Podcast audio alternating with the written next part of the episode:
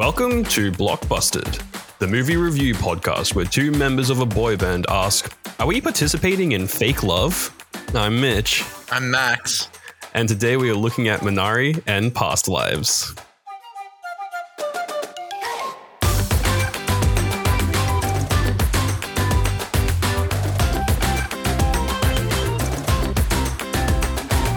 I see you're confused by my BTS uh, reference. But is that because they're K-pop? Yeah, and also they they made a song called Fake Love. Yeah, I, I'm just trying to work out how that related to the movies beyond the. it's it's Korean pop, yeah. It's Korean. It's K-pop. Yeah, that's because that's that these two films, Fried Chicken and Parasite, are basically my only interaction with Korean culture. Wait, which war is um Mash about? Is it The Korean? War. It's Korean. Then Mash as well. uh yeah. So this week we're looking at some K dramas. Uh A24 produced K dramas to be specific. they are both A24 as well, aren't they? Yeah, because they're both super duper artistic. Mm. Um, throughout this episode, I'm gonna I'm presenting a challenge to you and me throughout this episode, Max. Well, I have here in front of me a list of BTS songs, and I'm gonna try and seed different song names throughout the um episode. And we're gonna see how many I can get in naturally, and then see how many you can realize that I've actually done as well. Because some of these, some of these are extraordinarily like I could probably get them in somewhere, and you'd have no clue. so you get, are you going to send me the list of BTS songs? No, no, you have to figure it out if I've used it or not. Oh, so like, I don't know what the BTS songs are, and I have to No. guess whether you've used a BTS song. Yeah, if you think I'll try and make it a bit more obvious if I've managed to slide it in, I'll make I'll try and be like a bit more clear. What? That, that And it- defeats the whole point of the game. Well, ah, fine, I'll send you the list. It's well, no, it's no, not no, a no, list. no, no, no, no, no, no. If I if I think y- you it's weird, I'll I'll I'll call you out. yeah, And if I get it right, I'll play a small segment of the song in the edit. excellent. I so what, what I'll do is I'll, I'll do a mix. I'll do a mix of the ones that are pretty uh awkward to try and wrangle with, and then I'll also do ones that are also like simple to hide in. It'll it'll be a mix. I won't All right. All right. Yeah. uh, but how are you doing? It's how how's it been? Uh, it's been a while. It's been too long, frankly. Yeah. Busy and just need to do more movie and less boring stuff. More movie, less studi. Well, that's more me. You don't really That's study you. anymore, No, do you? study. That's me. I- so I have to do um, more movie, less studi. yeah. Classic that on a t-shirt. I don't want to pay for that. It would look gross as well. No, I'm gonna set up a merch store, and you Oh, can no. buy our T-shirt. It says "More Moody, Less Studi." Moody or movie? Mo- more movie, less studi. On, We'll- on our we'll- merch store. With the we'll link in the bio. We'll quality check that. No, I have a T-shirt that has a, a like spelling error on it. What's the t-shirt? Um, it's the Cthulhu T-shirt. But that's deliberately wrong, right? No, I found I saw it on Redbubble again when I was looking for shirts like a couple Mm. months ago, and they have fixed the spelling error. That's annoying. Do you prefer it with or without the spelling error? I honestly don't care, but Oh. um, That's interesting. This feels like something you would care about. I I thought I would have cared about it also, but um, I feel like I justified it to myself enough that it was uh, it's intentional spelling error. Gotcha. Sweet. Let's go. All right. Um, and spoilers for oh yeah. Spoilers for Minari and Past Lives. I, I- surely people get the idea by now, right? no, like you have to assume there's new listeners on every episode. Oh, that's so true. Hello, new listeners. Spoilers for both Minari and Past Lives. All right, starting off with Minari, directed by Lee Isaac Chung and released in 2020. It stars my arch nemesis, Steven Yeun, Yeri Han, Alan Kim, Noel Cho, and Yoon Yu Jung. Max, what is Minari about? Minari is about um a movie in which every actor and character has a name that Mitch can't pronounce properly. Um, I said those were fine. no. Alan Kim. I said Alan Kim. that one was fine. Noel Cho. I'm sure that's fine too. No, Minari is about um, a Korean family uh, who have immigrated to the United States uh, in the 1980s, and they have just recently moved to Arkansas, where they've bought a big plot of land, and they try and live together from in poverty, and everyone is sad. I don't. I don't mean you don't need to say everyone gets sad. You said that. I didn't say that. You said, uh, yeah, I said that definitely. Mine are just suggestions. I mean, I didn't write these. I never write these. Uh yeah, it's I mean it's good. What do you what do you think, Max? Is it good? Yes, Mitchell, it is good. I don't know why you're acting this way to me right now. Um no, I saw yeah, we what I'm trying to say. It's um it's been a little while since I watched it, which is not good. It was it was it's a, it's a really well shot movie. It looks really good. It's acted really well. Uh thoughts and opinions. Max. I'm so okay. So I think we can cut the tension in this room, in this virtual Okay. room, All right. with a knife because I really quite like this one. I like this style of film. It's a very like drama heavy character, like heavy um plot light esque sort of film. Whereas I'm not convinced that you're as big of a fan of these kind of films. it just hits a point with a lot of these where I feel like you could have ended the movie about a half an hour ago and it would have been a more interesting ending than what we actually get. Or if you manage to cut some stuff out, it, there's some slow burn stuff. Ah, I don't know. Slow burns are rough for me. I mean, I watched 2001: A Space Odyssey the other day, and damn, is that a good looking movie? But also, fuck, man, you can cut, you can cut some shit out of that bad boy. Yeah, but that's also like it's a movie in effectively three parts, and um, you like there's a whole bunch of other stuff going on with that movie. But yeah. with but but my, my my my point stands is like slow burns. They need to kind of justify themselves a little bit to me. If it's no point, like, and maybe I require too much justification to really, uh, you know, get me to stay. But it just um, some I don't know. I mean, it's not like I didn't like it. Mm. I just think it has pacing problems. Is more my issue. yeah, see, I'm a really big fan of these like slower, like character driven movies where you just have the.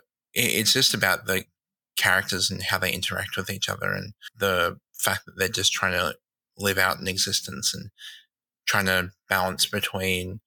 Uh, so, like, a core, the core of this movie comes in where Steven Yeun's character, um, Jacob, Jacob Yeah, Jacob. buys a plot of land in Arkansas, um, and a house, which is effectively like a mobile house.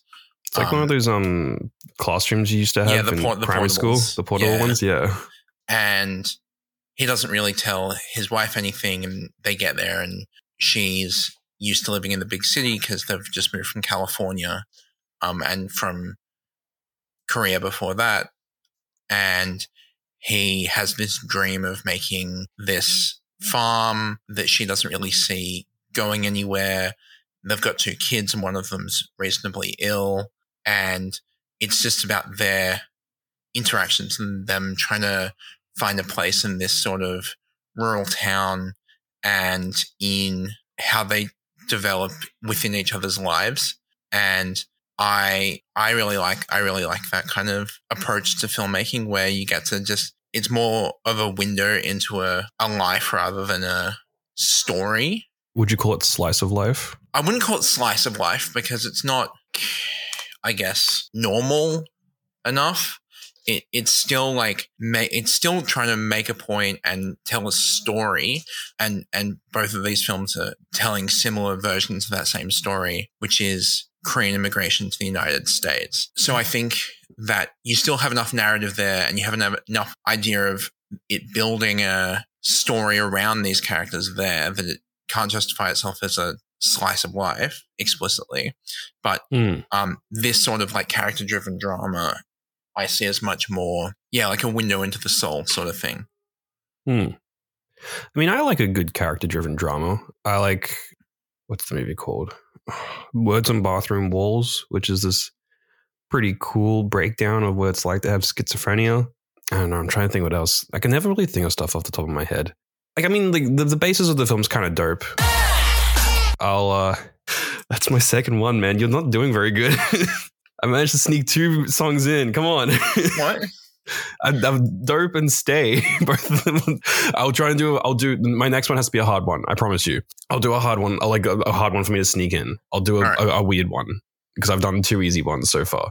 All right. Uh, but no. So like I. I really I do enjoy it, and I enjoy like I mean, especially if, I mean, if we're going to, we're going to talk specifically about Minari right now. The just the way everything is shot, the music is really good the as music well. is really nice. it's been going around TikTok recently as a as it does, where people are just being really melodramatic and irritating over good music, as TikTok does, and the so the music's really good. The characterization is really interesting. Seeing these two people clash the the mom and the dad, or Jacob and oh, crap, what's the mom? Do you remember what the mom's name is? Uh, uh, Monica, I believe, is the mom's Yeah. name. Um, yeah. So when Jacob and Monica clash, and they have these big arguments, and you can kind of see both sides, and you understand that what Jacob did was kind of messed up, but you also get that this is his dream, and he's trying to live up to the American dream itself, and you know, it's it's sad to watch, and then of course you're looking through the eyes of this really young boy, David, who you know also has a heart condition, and then you got the weird grandma who says broken penis, which was very funny. But yeah, it's just like I don't know. It it sticks around too long. It hits a point where I'm just not interested anymore. And I, I get I get irritated, I get antsy because I've I've I figured out what the movie's trying to tell me. I get it. I understand what it's saying, but then it kind of keeps sidling up to me and being like, no, no, no, do you get it though? And I say, yeah, yeah, yeah, yeah, yeah, I get it. And it's like, but but but do you get it though? And I'm like, mm, I, Mr. Minari, I understand what you're trying to say. I get it. We can wrap this up. It's, and I mean, I get it, it's just personal preference at that point. I mean, I'm not gonna say you're wrong for liking it more than I do. I, I, don't, I don't know whether it's necessarily like trying to say like, oh, do you get this? I think no, The- that's not what I I'm think- trying to say. I think this this movie is much more like we know that you get this now experience it. My takeaway from these kind of films are that like it's not necessarily that you sit there and follow a plot and work out and like think cognitively about it through the whole film, but um, if you can sit there and the film draws you in emotionally and gets you to empathize with the characters effectively and relate that to your own experience, the experience of having an argument with a loved one or struggling to achieve the dreams that you've set out for yourself or coming to a new place and not being able to fit in. And a lot of that comes down to as well the idea that this is like an immigrant story, which I mean, neither neither you or I have directly experienced like immigration. true. Um, but we both come from immigrant families per se. Yep. I was like, have I? Yeah. I um so there's like I, I guess like for me at least there's enough there that I go like I can I understand this I've heard enough story I've heard stories like this that are close enough to me that I can empathize with with what's happening and be upset when the characters are upset and feel conflicted when the characters are in, in argument with each other be able to like feel the film more so than I can sit there and think about what's going to happen next what's this film trying to tell me and I think this film does that really effectively. I think it it does make the characters really empathetic. It makes them, even when they're rude or selfish, you see them and you go like, I understand why you have like yeah, as you were saying, Steven Yeun's character who makes some decisions that you kind of go, well, why did you not consult with your wife about this um, before you did this? But like you under you come to understand it because he's out there trying to pursue his dream. Monica wants to look after her family. She wants to look after her elderly mother. Even her like even the the uh, grandmother is there like kind of almost conflicting against the like parenting styles of the two of them going like well why do you need to do this? Why do we need to be so harsh on these kids? Because like obviously they're under a lot of stress and that like ends up being taken out on their kids and the grandmother is sort of there and goes well what about this instead? And you kind of get to experience the different points of view through the different characters and you feel that conflict quite effectively and i think they bring that it's easy for the audience to empathize with the characters. I, I think i'm just Mm. repeating myself at this point but No, I mean, look, it's all it's in, it's, it's interesting, and I mean, it has this like idea of like you know, life goes on and all that, and how you have to uh, you know kind of roll with the punches type thing. But is roll with the punches one no, life goes on was um. damn. You're close though. I'm glad you picked up that I was doing it there. So, but in all seriousness, I do actually think it has this idea of how life is not you can't plan for it, and I think both of both of these movies touch on that. Is like life is something you can't plan for. Things happen. You have to be able to just continuously move. And I'm saying, look, look, I like these movies. I'm not saying I dislike them. I just think, what am I? What what do I not like? I don't like feeling sad. Maybe that's what I don't like. Maybe I just like, don't so like feeling this- sad. I mean, this is a, it's a sad. It's I, I don't know if I'd even call it a sad It film. It's ends happy. it's a melancholic film. it ends it's- happy and it ends hopeful. And it's not dour because a lot of films that I watch that I actually do enjoy are really dour. Maybe I don't like the mixture of happiness and sad. I need one or the other. I'm an uncomplicated man. All right, I can't deal with multiple emotions. But in all in all seriousness, though, it's it's just it's like I think it's a I think it's a, a, a zing factor at some there's an X factor to a lot of the movies that I really properly enjoy, and it's something that I cannot describe. It's just the way I feel by watching them because I don't rate movies based on how competent or, or objectively good they are. A lot of movies that I rate low are arguably five star films and just how they've been produced, how they've been created, what has what elements have gone into them. How I feel is what I basically rate them off, which I don't know. That's it's how I deal with it. I don't know how you rate your do your ratings. How do you do your I, ratings? I try and be like more objective about like yeah, fuck that. No, movies enjoyment of film is based on you, not on what the film actually Oh, did. If enjoyment if of a- film, yes, but like being able to rate the quality of a film and being able to recommend it to someone. Like if you can go, I know this movie wasn't for me, but I can see its merits. yeah, I think that's. Uh, That's what I I'm don't- saying. For me, that's what I like. That's how I would rate a film. Is I'd go, well, these are the merits by which this film stands, whether I like it or not. Is a is less important. that's a sad way to live. No, it's not. No, it's not. But it's I just don't. It's so much. It's so it's it's. I get that. That's probably that's the better way to do uh criticism. I totally get that, but I don't care. I just want to talk. I like to talk about what I like to talk about, and I like to talk about what I don't enjoy. And if I don't enjoy something, whether or not I can actually see if it's good or not, I will say I don't enjoy it, and I won't. I won't hold it against anyone who does like it. And I just hope people don't hold it against me if I say I don't like it. That's more how I think about this. And like I said, this film is really good. I just didn't enjoy it.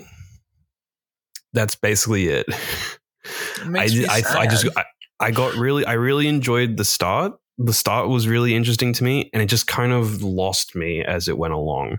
It got interesting again when they went to the church. I found that stuff was really interesting, and seeing what I thought. One thing I'll give this movie was the rate how racism was depicted in Mm. the film. It wasn't this overt aggression. It was this weird othering instead of like these people are technically trying to be nice, but just like you know, you have little kids walking up to um, David saying Mm. your face is flat and stuff like that. Like Hmm. obviously they technically don't mean anything by it, but it's still not like correct to do. Like you know what I mean? It's not. that- Yeah. That's what I I like that stuff. That was that was in, an interesting look at it. It's kind of the racism that uh Get Out depicted as well. Not on Get Out's a bit more. What's the word? It's it's less casual in Get Out. It's more obvious. More explicit. That's a good point. Yeah, more explicit. It's more it's more obvious and explicit exactly in Get Out, but and in in in Minari, it's more very much just very quick comments that the Cameron pretty much cuts away right I mean, after I as mean, well. It's, yeah, it's the it's the touch on the casual. It's casualized racism. It's Yeah, it's the exactly. it's the majority of like everyday racism is casualized racism, and exactly. uh, the movie touches on it, and it doesn't linger on it particularly long, and I don't think it needs. Well, it's to. not the point of the think- film. Exactly. Did you find this film funny? Yeah, there's funny moments. The grandma is really funny. Uh, like like I mentioned before, the, the, the bro- she points to like David. She's like, "You got a broken penis." So that's that's funny. That shit's funny. The grandma, just in general, like her like constantly being like watching uh professional wrestling. That's Yeah. really funny too. Yeah, that was quite good. I'm trying to think. Dave, uh, Jacob technically had some funny moments, but I'm blanking on what he did that I found funny. He it wasn't specifically stuff he did. It was just like how he reacted to certain things was kind of funny. And I can't remember any any now. I, I feel like like a lot of the humor comes from just like the film being charming, and like I think that's that's what for me this film boils down to is it's a charming film, yeah, it's Um, definitely yeah. and it like it looks nice and it sounds nice as as you said, and the uh, the performances are all really good. I think. yeah, um, including the children, which is very impressive because Hmm. child actors are infamously horrible. and on top of that, you have the bilingual, all the characters bilingual, which Hmm. is another layer to put on top of a child actor. Which, like, I was really impressed with the fact that not only are they going like these kids are performing really well, but they're performing really well in both English and. Korean, Yeah, um, with no discernible like character differences between the two. yeah, it's real dynamite. That was one. That was one. Yeah, thank you. I was giving you that one. But yeah, I, I describe this film as very charming, and I think a lot of the humor in it comes out of that. Like, yeah, as you said, like you got some funny, like explicitly funny moments, but just like the fact that like you have the grandma who's a little bit like uh loosey goosey and like doesn't really care what people think, and the um David who is like um smart ass for Mm. so much of the film. Like one of my favorite moments was he go, he gets told to go get a stick so he can get beaten Oh, with the stick, yeah, and he brings, and he brings in a the, the reed. grass reed. Yeah, Um, and it's just And the- like, the grandma's it- really charmed by that too, and it's really Yeah. cute. and it's yeah. it's a it's sort of like a it's a he's a lovable smartass as a like a Mm. kid in a in a childish way, not in a because like you can see that type of um characterization being really annoying in a, in, I mean irritating kids are annoying look just look at one of my favorite films terminator 2 fucking hate john connor. That kid sucks. But yeah like because it was it was it's it's it's become a bit that the smart ass kid is really freaking annoying and no one likes them. And the fact that this child david who we spend a lot of the time looking through his eyes as well so it's important that we like him. The fact that this smart ass kid is actually fun to watch and you care about him and you don't hate him it's very impressive. It's good filmmaking good script writing good filmmaking good acting. Mm. yeah, definitely.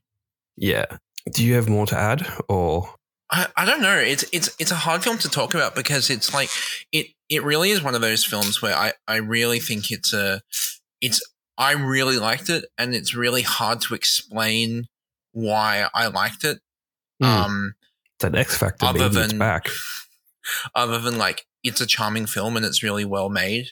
Hmm. Um, and it, I think a lot of that, like as I was saying, comes down to the fact it is just looking at these characters and the characters are interesting and the characters interact with, each other in an interesting way, and you become invested in their lives.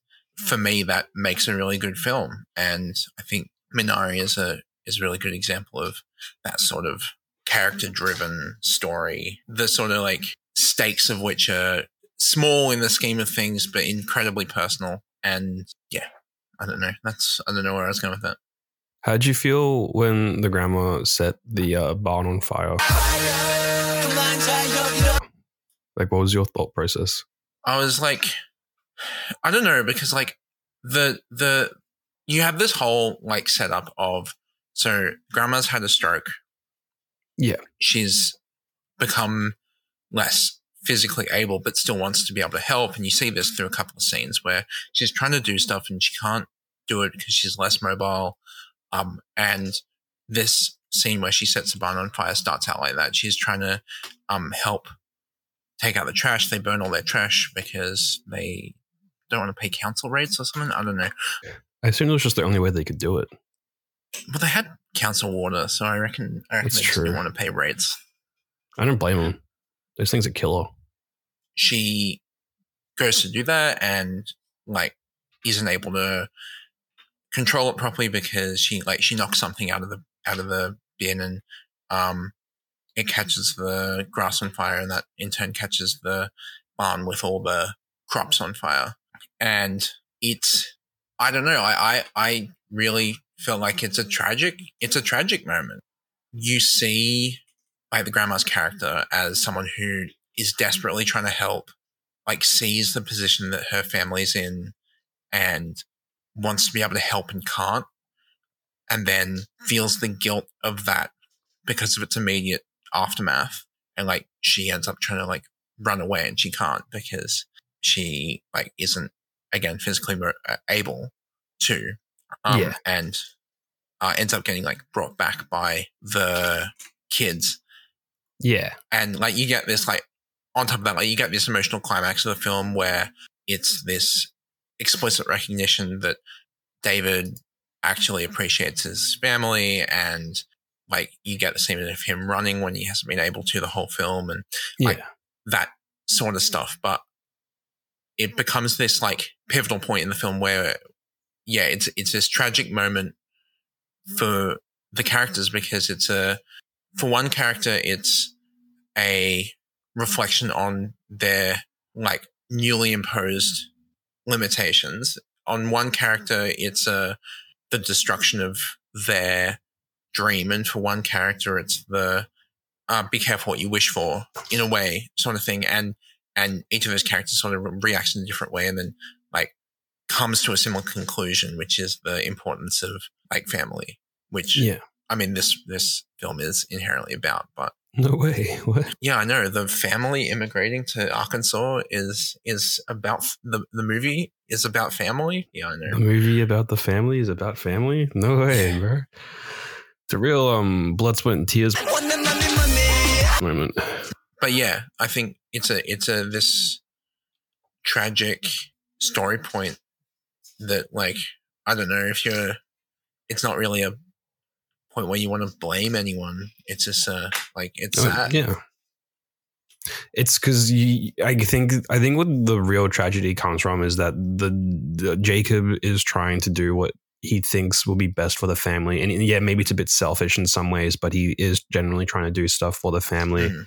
And his wife Monica just doesn't really see it that way. She sees it as he's uprooted them. He's done. He's made a silly uh, decision. And then obviously David and his sister. The sister we don't really get that much. Like she's kind of there. I feel like we didn't get to see a lot from her perspective. Which I mean, it's only it's only a film. You don't get that much time to, and you need to be able to Mm. create decent character arcs. But at least with David, you see this um this young man who's dealing with a lot of shit and then Mm. med- medically already dealing with a lot of crap and then further on having to deal with this new environment his new grand well, his, his newly uh, met grandma who is weird and makes him drink yucky stuff it's it's definitely a well thought out piece of media it's it's really clever in how it's constructed yeah that, I wasn't gonna say a but. That was it. well, I'm I'm ready to rate. Are you ready to rate? yeah let's do it All right. I give it three wet bed sheets out of five. yeah there was a lot of like piss in the bed in this film Yeah. Good for all those people who like a golden shower. Am I right? Yeah, you get it, Max. Not that you like them, just that you understand the joke. Never mind. Sorry. um i gave minari four versatile korean herbs out of five Are versatile Korean herbs. I did actually like. No, I mean, we've already rated it, and we need to stop adding shit after we rate stuff. But I did like the um, just the running theme of the Minari and how it's like something that can grow kind of anywhere, and uh, it's strong and it, it, it it's willful and yeah, and it's also useful as well. It's not just a weed; it's useful. It's re- and it's a reflection of of the family. fa- of their family. Yeah, it's that was clever. I liked that. All right, guys. You know what time it is. I know what times it is. Max, do you know what time it is? 17 past 12. Not. Yeah, I meant more in reference to the podcast. 38 minutes and 15 seconds into Exactly. recording. And at that at that point in time in all the recordings, we have Max and Mitch's mini media. I was trying to give you a chance to say it because I always say it, but all right. oh, I If thought that, like you were going to always say it. I thought that's how I this was- bit worked. I was just trying to like, you know, give you a chance, but we'll, we'll work on that. Um, I can't remember who went first because it's been a while since we last recorded. So you can go first. No, I remember because I I have been. Oh, you've been editing. Who went first? You went first because still you. won rock paper scissors. Oh. well, you can go first. I'll let you go first this time then, since I went first last time. All right. Well, this week that has just passed has been a week that has been uneventful, and I had did not do much. But the weekend before the week Whoa. was the pre-release of the new Magic the Gathering set, Wilds of Eldraine. So this is not the Lord of the Rings one. This is not the Lord of the Rings one. This is the new standard legal Magic the Gathering set for anyone who knows what that means. I do not. Please explain. It's I'm I'm not going to explain what it means, but it basically Give us a, a, a quick rundown. so there's different formats, and this is the major competitive format. I think I want to die. We'll we'll leave it at that. We'll leave it at that. But it's a it's a new set um, based on a uh, plane that uh, a world that they've already explored in Magic, mm-hmm. but this time it's mm-hmm. after the events of this really big war that's just happened in the last mm-hmm. standard set, which is also the story, the main story sets, and features ten different takes on different fairy tales, classic fairy tales and each two color pairing, of which there are 10 in Magic, features a different fairy tale. Um, and so I went to the pre release on Friday night last week. It's come out today, I believe, actually, for, for actual purchase. And I had a lot of fun. I did pretty well. I came fourth. Wait, so you um did you fight people I fought people in the game store. like Scott Pilgrim style? Yep. No, um, we played a sealed tournament, which is pre-release style. So we pulled a bunch of packs and made a deck from um, random packs that we had never seen before, from cards that had never been played, we'd never played with before. And I came fourth out of about 35 people, which I was pretty proud with. And I played um, a deck that the like theme was the Pied Piper, and in this version of the story, the Pied Piper was gifted his magical rat powers by the Rat King Lord Skitter. It's kind of based. A lot of the way that I got to play was having rats uh, out in the field and making lots of rats and hitting my opponent with lots of rats. And I had a lot of fun. Real rat man over here. I had a real good rat time. And that's a um, rat and good time. it's it's I'm I've really enjoyed the pre-release. I think it's looking to be a really interesting, like sealed environment, so good draft environment for those who go down to their local game store for Friday Night Magic, and uh, we'll see how it ends up influencing the more competitive side of the game. But um, I had a really good time with it. Had a lot of fun with my rats. It sounds sweet. Hell yeah. Well, I all right. So in my universe, uh, currently there are two people who are staying in my house who usually don't stay in my house, Jesus, and that's like a lot of people in not many rooms. yeah, they they they take over the um lounge room. Yeah, right. And in doing so, they have continued to watch one of the shows that they have been watching in their spare time while they stay here. That's always so dangerous. The show is called A Million Little Things. Now, I don't know, are you aware of the show? No. Yeah, neither was I. And so I've watched three or four episodes at the middle of season two. In other words, I'm having a great time because it's the most melodramatic garbage I've ever watched in my life. And I watch a lot of melodramatic garbage. It uh, everyone's cheating on everyone, everyone's suicidal, everyone is unhappy. People have cancer, then they don't have cancer, and then they do have cancer again. 16 year olds are drinking. It's it's nuts. Absolutely crazy. Don't watch it. It's garbage. But it's great fun to come into a show that's had about a season and a half worth of dr- dramatic build up and then watch one episode, see things kind of wrap up a little bit, then see two characters have a real argument. And then there's anime style, like a six month uh, time jump just mid episode. It's a mess. That's that's that's it. That's my review that's all I got to say about it. That's that's what's been dominating my my current uh viewing experience. Damn, you should you should get into like I don't know a card game or something.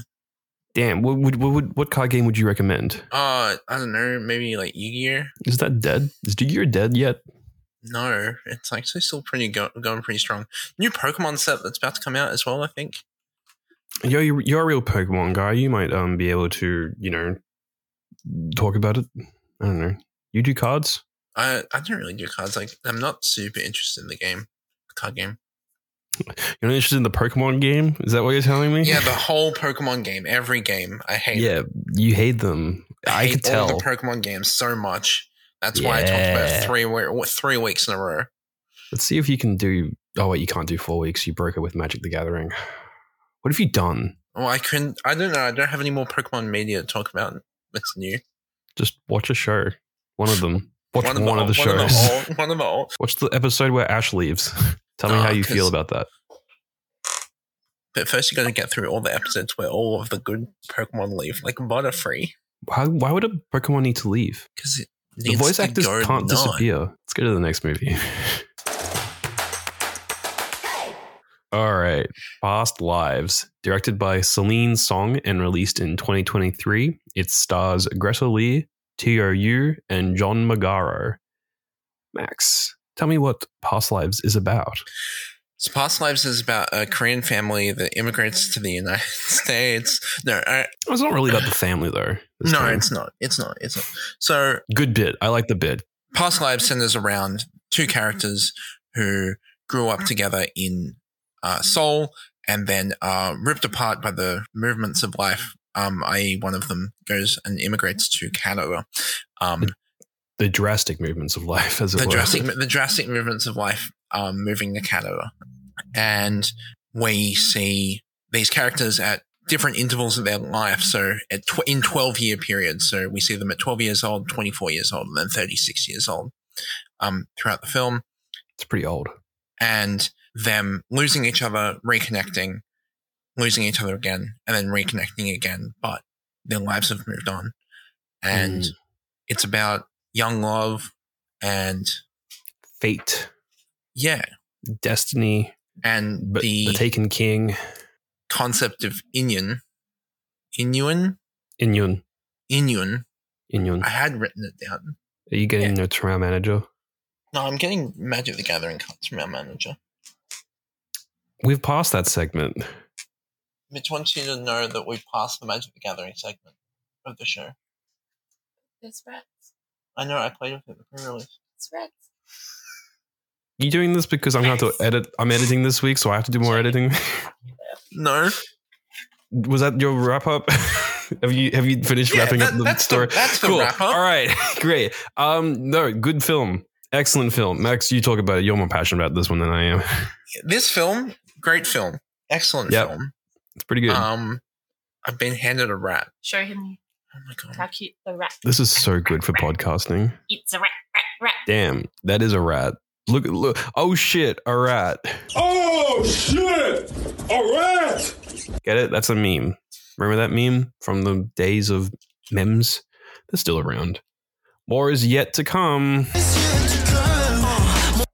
No, Past Lives is again a really good, heartfelt, melancholic K drama. Um, melancholic? I didn't get sad this one. you didn't get sad?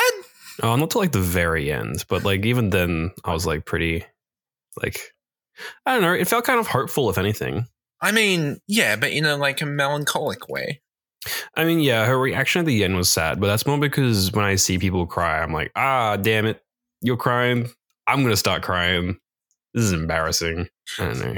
But no, it's a really like beautiful story about these two characters who grew up together and and Moved apart, moved And apart and then reconnected slightly. and moved apart Like- again. how they influenced each other's lives and that the sort of like young love that you experience as as young people and Imagine marrying a guy who wrote a book called Boner. Like, how would you feel about that? um What do you reckon that book's Well, about? It was about okay so it had a artwork by jeff koons on the cover That's just not. he wrote you a book asked called me a Boner. question you asked me a question i'm gonna answer it That was not my question.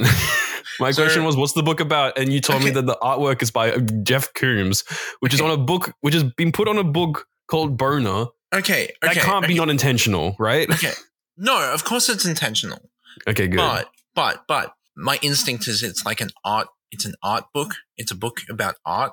About because- dicks. I don't think it's about dicks. My like best guess is like if you want to like read into it a little bit, maybe it's about like sexism in art. But yeah, so Jeff Koons, who most famously did the balloon animal dog sculptures, Mm. I know those. you, I'm sure you'd recognize it if you looked it up. Maybe if I looked at a one, but I don't know it off the top of my head. Okay. Anyway, it's he's a famous American artist who is not meant to be that nice of a person from memory. Oh, Um, really? That's unfortunate. yeah. Most artists do suck, though. Um, The famous ones, at least. I think he just he made a lot of money and then was a dick. What a champion. That's sick. Anyway, I yes, I think that's what the book was about. I reckon it was about dicks. I reckon it was about um penises and Broken art. penis. Broken penisu. Exactly. Damn, the, the, that 1980s Korean family could have really gone well, gotten along with that book. They they would have used it for um penis studies. Um. So look, it's good. It's a good movie. I thought it was really cute. Uh, I really liked Tou. Uh, the the um. I can't remember the character's name, but he's the he's the he's the boy in this relationship or this back and forth thing. Uh, he's the one who gets left behind, and he's he was really sweet and kind of cute to watch. Um, also, another film with good child actors. Hae Sung. Hae Sung, Yeah. sweet. But also another film with good child actors. Mm, They're not in it nearly as much as the ones in Minari were. But yeah, I I mean, you may have noticed that I only mentioned about three people who were starring in this instead of the usual five to six I put in. It's yeah. because the movie focuses on three actors and then everyone else is pretty much side. yeah, I um, mean, like the, there's like important characters who you don't even see, and and yeah, it really like narrows its focus on this movie is about three characters and these char- three characters alone at different points in their lives and it really does that quite effectively and it doesn't muddy the waters with the necess like it doesn't muddy the waters with other characters we know that they're there like um it's really Nora's- efficient.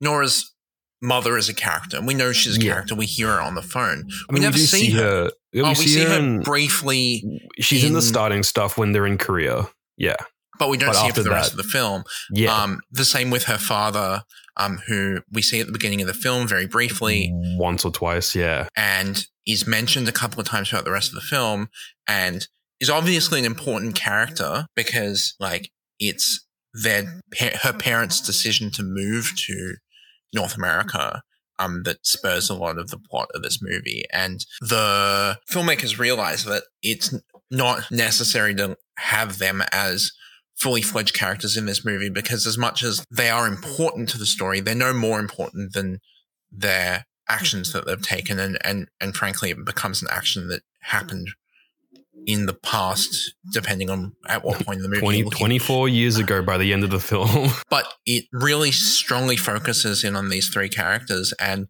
um, it means that you get to study these three characters in a lot of detail and have them go through like the different different emotions and different feelings that are associated with reconnecting with people or questioning your life decisions or falling in love or anything like that yeah. and it really gets it means that you get a couple of different takes on the same idea but it's still very focused and you get to explore those a lot more deeply than if you were to have a, a bigger like normal size cast if you were that sort of like five to six member cast Yeah, I mean, it's a, it's it's an interesting three to focus on as well. I mean, obviously the main the first two, the main two are definitely what you'd have to focus on, but the inclusion of John Magaro's character, who's Greta Lee's husband, is interesting. He's introduced into a good maybe third of the way through the film, I'd say, Mhm.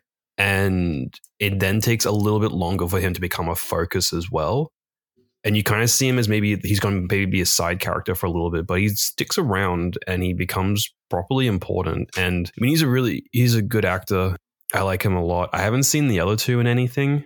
I don't know if you've managed not to catch not them. from memory there's a possibility i have but i'm honestly Yeah, not sure John Magaro, he's in some good stuff. He's in one of my favorite movies, uh, Overlord, which is a movie about zombie Nazis. Sick film. Watch that. Greta lee was in a, in across the spider-verse Sh- Oh, a voice actress. yep as Oh, I Lyla. guess. Who? lyla Who's Lyla? Is that a is that one of Gwen's friends or? i'm, I'm having a look Oh, I'll I'll keep the people entertained. Uh, s- but let me know. It's the hologram of the um Oh, the the tech one. uh no, so miguel o'hara's spider-man Oh, has like the hologram yeah. She voices the hologram. Just flicking through. We also have her. She's also in the morning show, I didn't watch that. um, which was on Apple TV. She was in Russian Doll. I watched some of that. She was in Saint Vincent and Strays. I haven't seen Strays. I don't want to watch Strays. It's stupid. She's in the new Twilight Zone though, Mm, yeah. and um, what we do in the shadows. So I guess she's um a bit of an up and comer. She's gonna Yeah. go places and do things. She was good. She's been TV in TV, and this has been She's her first real big Yeah, film. she's moving role. into film. Yeah. So I mean, what did you think about the um just the implications of fate and un, Inyun and that I all that? How did how did that make you feel? What what did you get from that? So Greta Lee's character, um, Nora, says at the point where she meets her husband, John Magaro. um, John Magaro, she says, "Oh, do you know about Inyan?" Which we haven't explained. I realize. So Inyan is the idea. I think it's a Buddhist idea that through reincarnation, your soul interacts with many, many people over the course of your soul's existence. You- you- it's like the buildup of connection that you have with another soul over time. and Inyan is the connections between your soul and another soul. Um, and Like The- any I- interaction can be Inyun. Like brush. Uh, they they say they describe um something as inane as just brushing someone's clothing as you walk past them can count as Inyun. And the like the peak of that is that at uh, if you have a thousand layers of Inyan, so Eight thousand. you know someone. Uh, pun eight thousand. was it eight thousand? It's eight thousand. Interacting with someone over eight thousand lifetimes, then you like in this lifetime you marry them. Just cute. So she's um, Nora's explaining this to to John Magaro's character, who I've totally forgotten his name. I don't remember Nora's. Oh, Nora's character is Nora. Fuck. Arthur. That his name? Yep. That's a sick name. Oh, he's a Nora's Jew as well. Yeah. It's like that's like a thing. Sorry, continue. Um, she's explaining this to Arthur, and then he goes like, "Oh, really?" And then she says, "Oh no, it's just something Korean people use to to get laid, um, to hook up. to hit on each other." What did she say? I think it was to seduce people. I can't. Yeah, I think I don't remember what it exactly was, but it was pretty funny. And then she's just kind of staring at him like, "Bruh," and he's like just kind of not getting it, but then kind of getting it. And I was like, I've never felt closer to a character before in my life. Uh, I love I love that character and the I walked out so I saw this with my partner and my parents and my sister and we What all walked interesting out of that people- film Bunch of people to watch that film with. walked out of that film and I was like the scene where they're laying in bed and he's going like oh my god I just feel like my story's not our story's not interesting enough. Like I'm just some Jew from the East Village and like I don't do anything. And I was like I have dead ass had that conversation with my partner before. And then my dad was like yeah me too. Damn, it's generational. so awkward uh, great represent i feel i felt seen i felt represented by the awkward jewish man no longer the truth untold. but yeah i guess like the way that the film depicts this idea of Inyan, jumping back to that, is it like develops over the course of the film. So you sort of get introduced to this idea that's sort of like, oh yeah, it's an idea, and then you get told, well, it's kind of just a load of crap, and you go like, yeah, I get that, and Hmm. You sort of just uh like especially as a westerner watching you're you're kind of just going like oh yeah whatever it's like something i don't believe in because um it's not i know it's not ideas that we've Did you typically grown not- up with Did you not pick it as something that was going to be important for the rest of the film? no no i picked it up as something that was going to be important Oh, okay. So I was going to say that's like that was like the harshest tele- telegraphing I've ever No, seen in my it's life. in the ti- it's in the title what? Oh, past lives. yeah Yeah, no, it's not that I didn't pick it up. It's that like it keeps getting referenced back to it, but it's not a like it's not treated as something that's important for the first half or so of the film. It's Right. this idea that gets referenced and is sort of casually played around with, and then it develops this sort of sincerity to it, and you get to the the point where they're sitting in the bar, which is this like back to the first shot of the film where you get a third person perspective of them at the bar. Did you so not just to go off that? Did you notice that? The, so it's like a dude in a and a, a lady talking to each other about who do you think they are, and then there's a shot where it's later and you can see that like they're actually there. Yeah. I know like that's like just basic filmmaking. They what they probably did was they shot that all on the same day, and so like they could have done that. But it was just nice to have a film that noticed those types of like uh uh what's it called um details. Like Yeah. they put a couple there who could have been obviously probably was those two people in Mm. the spot where the camera was. I, I just like that. That was something that I really appreciated. Yeah, you get that scene where they're going like, "Is this another layer of Inyan? Is this another life? Um, Hmm. What were we beforehand? Were we a people in the street? Were we like a master and a slave? Were we, um, a yeah, bird in the tree branch?" And you sort of get this like, it becomes this emotional pivot, and like, does the film convince me that like this is a real thing that exists? N- no, because that's not what it's trying to do. Oh, I Um, was going to ask you what you thought our Inyon was. Oh no, we can do that. We'll cut this bit Okay. out. Um, the film really like pushes this idea and, and like makes you think about these ideas of well, what if we exist in a in a form of reincarnation? What if this is one of many lives? What if um, we have infinite relationships with people that we that uh, people that we have relationships with now, and you get that both like on a romantic level and on a platonic level. I think the film uses that like motive, that idea of well, what were we to each other, and what will we be to each other in the in our next life as really interesting. Um, especially given that it doesn't like explicitly go like, oh, this is what we were and this is what we're going to be. And like they could have eas- have easily done that, and they could have Like showed a montage of like it- these random interactions. exactly. Yeah. And like, That would have ruined the movie though, right? well, maybe I think that because I think the fact that it's mm, you don't see that crap. Oh crap! I shouldn't say crap. You don't see that though, and you don't um see it's the fact that it's this belief that they have, and it's this idea. It's like it's like a faith thing, and I think Yeah, that's more and I- interesting I- I than think- if I we think- got a definite I, I answer. agree. I think it, it, makes it more powerful and it makes it more of an interesting idea that it's not necessarily real and we don't know whether it is or it isn't. Yeah, the film isn't saying this is exactly what's going to happen. It's two characters' beliefs and kind of Mm. maybe a way for them to reckon with what they lost between each other. Mm. Yeah, which I think is really interesting. Look, as a yeah, I like this movie. Um, I didn't have the same problem as the other one. I got bored about three quarters of the way through.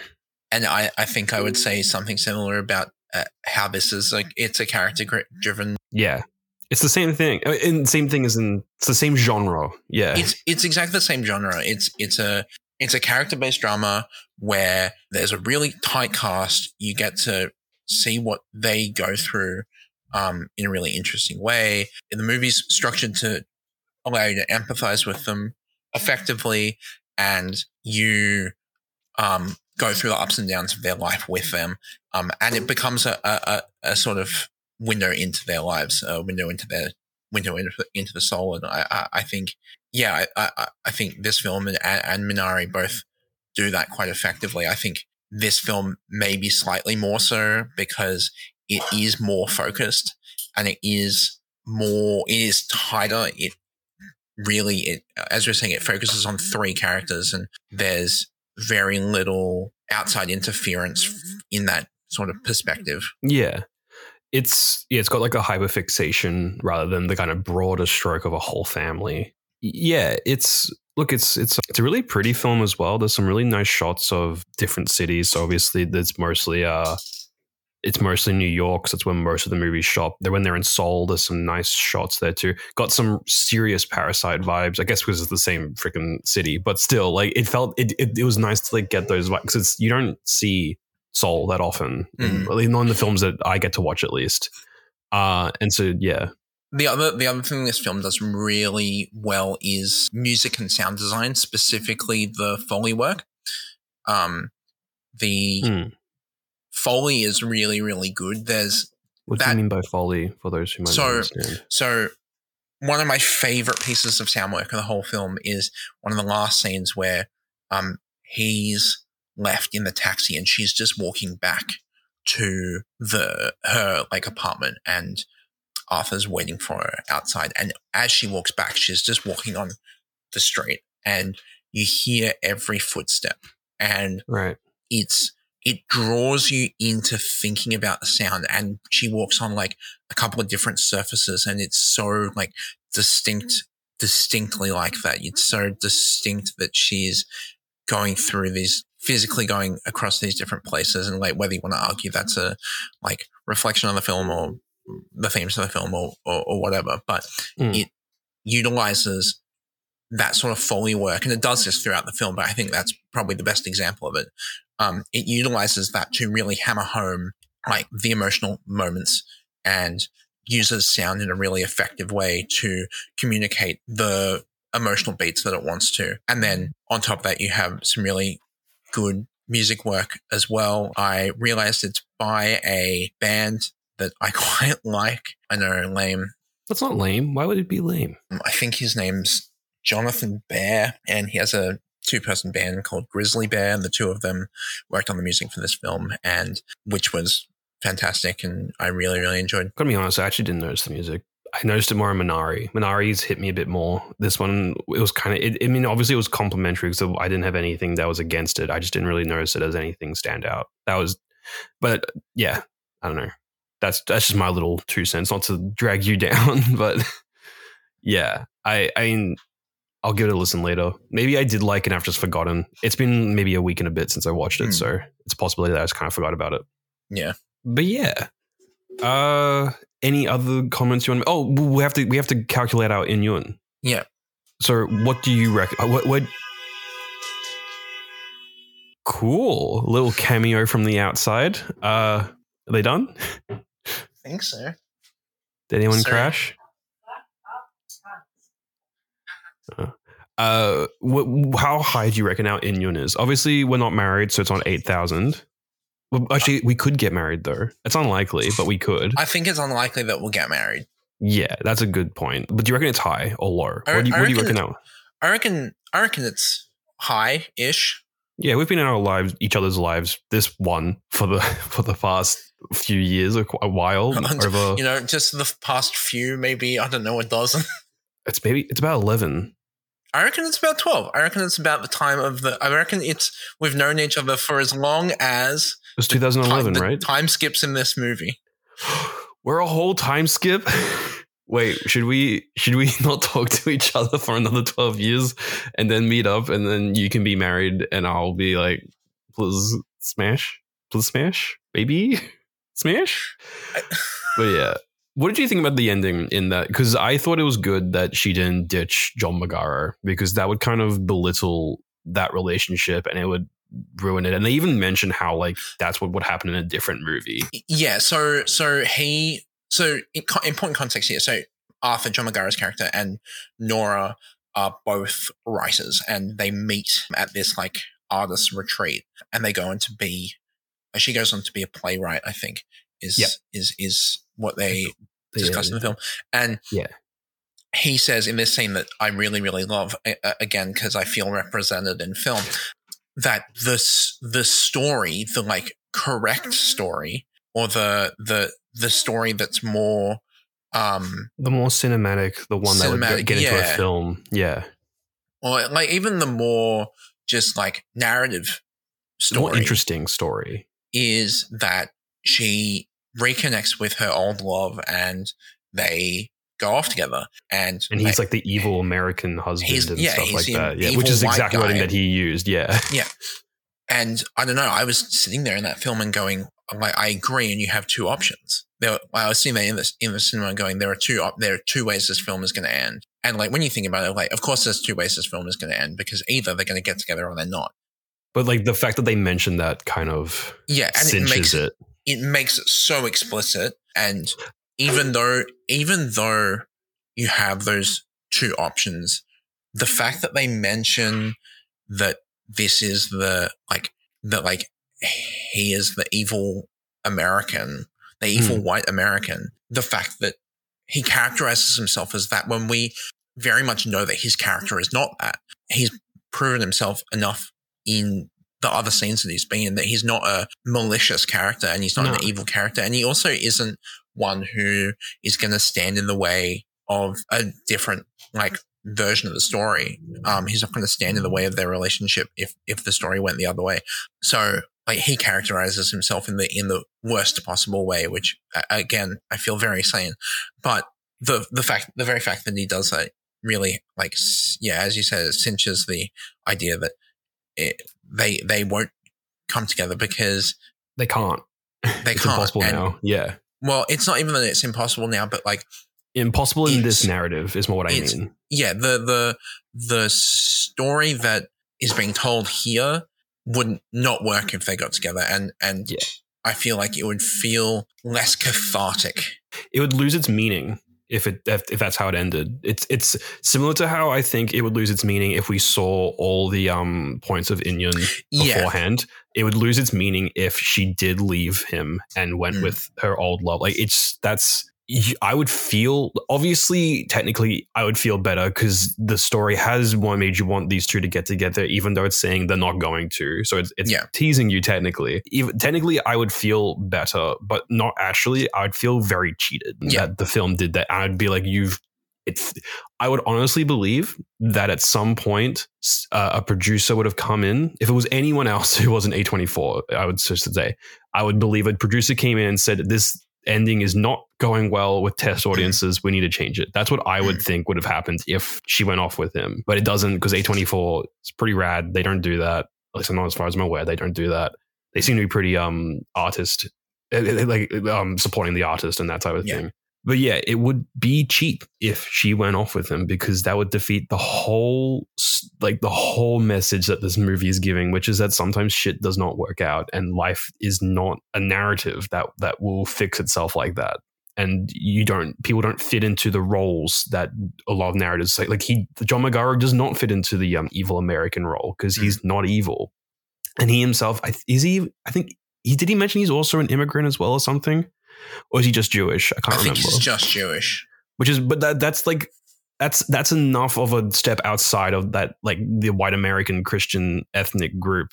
Like, but As like well. it, it's the things like he Well, He- also his actions in general. his his Yeah. actions like he he demonstrates that he or not even demonstrates but he he acts in a way that shows that he loves nora the, the key one of them being is that he's learning he says he's learning korean to understand her dreams and it's the like it's It's so cute. beautiful it's beautiful It's really cute. And also he's um more than happy for them to hang out. And he's like, you should you should hang out with him. And Mm. then he and he hangs out with them, but then they kind of ignore him a little bit. But he's like, you should do that because Teo Yoo, whose character name I cannot remember again, but he's having trouble speak he can't he can barely speak English. And so he's he doesn't mind that um his wife is speaking to him in Korean because Mm.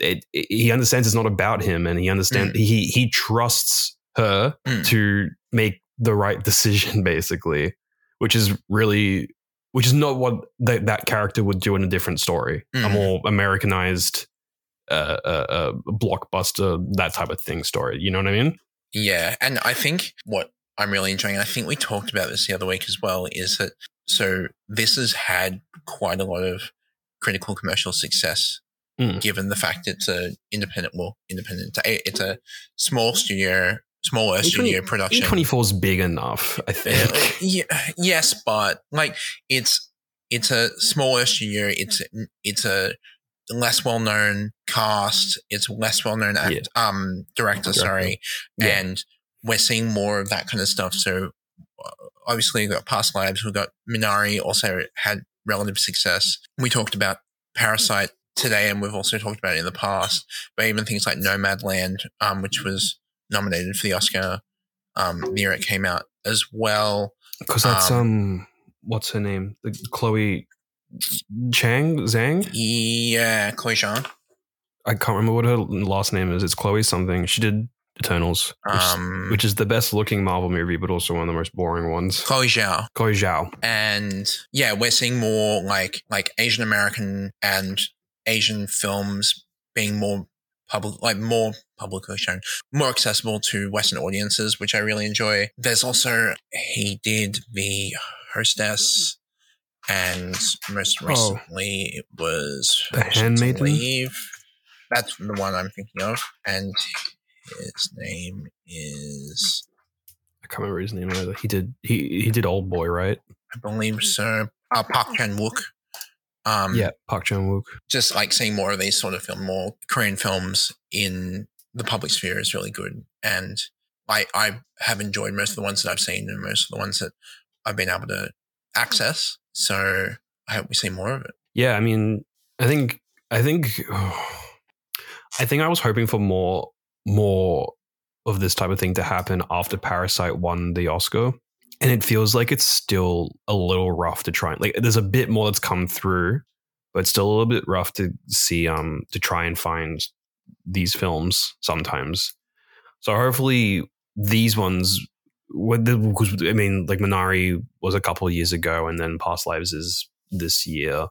Mm. So hopefully I mean that is a bit more, but still I'm just hoping that because I mean it's obvious that they're having a commercial success as you mentioned as well. They're um they're doing well in the box office because Mm. believe it or not, people like going to see good movies. they they will if if something has good word of mouth, Mm. you will get bums in seats generally. But yeah, that's hopefully we see more, and I hope it becomes easier to go see them because I mean, it didn't take it wasn't hard for me to go see Past Lives. I just No, went to it my was- local theater, which is nice accessible. Yeah. yeah it's good that they did it because a lot of films that i usually want to go see I have to like find them and i'm like scrabbling mm. through and it's like oh it's there's one showing at 9 p.m in geelong have fun dickhead and i'm like i can't make that i'll just have to pirate it later i guess because you're Yeah. not going to put it on a streaming service you ready to provide a, a rating Yeah. sure you want to go first Sure. I gave this four lives and an isekai in which we've met out of five. Oh, that's cute. I give it a three inyuns out of five. So we kind of did the same joke, but like slightly when- differently. Yeah. That's cute though. I like that. The the isekai is the half of half stuff. Yeah. So what what did we get? Did we both die? Or was I somewhere and then you died and met me? Or did I die and meet you? Who knows? one of them, one of the three options. We could have both died. Wait, did I say that already? Yeah. Ah, shit. Sweet. Uh, so this has been the Blockbusted podcast. I've been Mitch, I've been Max. And you can send us questions, reviews, and warranted hate mail at blockbustedpoddie at gmail.com. That's P O D D I E. You can also find us on Twitter at the username uh, usernamer username uh, BB Poddie and TikTok. You can find us at Blockbusted Poddie. This week, I'm asking you to kill someone with a stone slab, like in Parasite. It's not a slab. Oh, it's like a, it's like a It's a slab. big, It's just a big rock. It's just a big rock. Also, um, one, two, three, four, five, six, seven, eight, nine, ten. I got eleven BTS songs in. By the way, you found one. That's a that's a failing rate. That's a fail pass. That's that's, a failing That's a mark. is fail what I should pass? say. Yeah, Yeah, I a fail, fail pass. pass. Yeah. Um, I'm actually some of them. Can I read some of the ones that I got out? Run Sure, the intro, sure. but I'll read some of the ones as we're, as we're going out. okay. All right. So we had blood, sweat, and tears Mm, um, My Universe, Let Me Know, The Truth Untold, which I just said randomly out of nowhere and you did not pick up on. That was rough, man.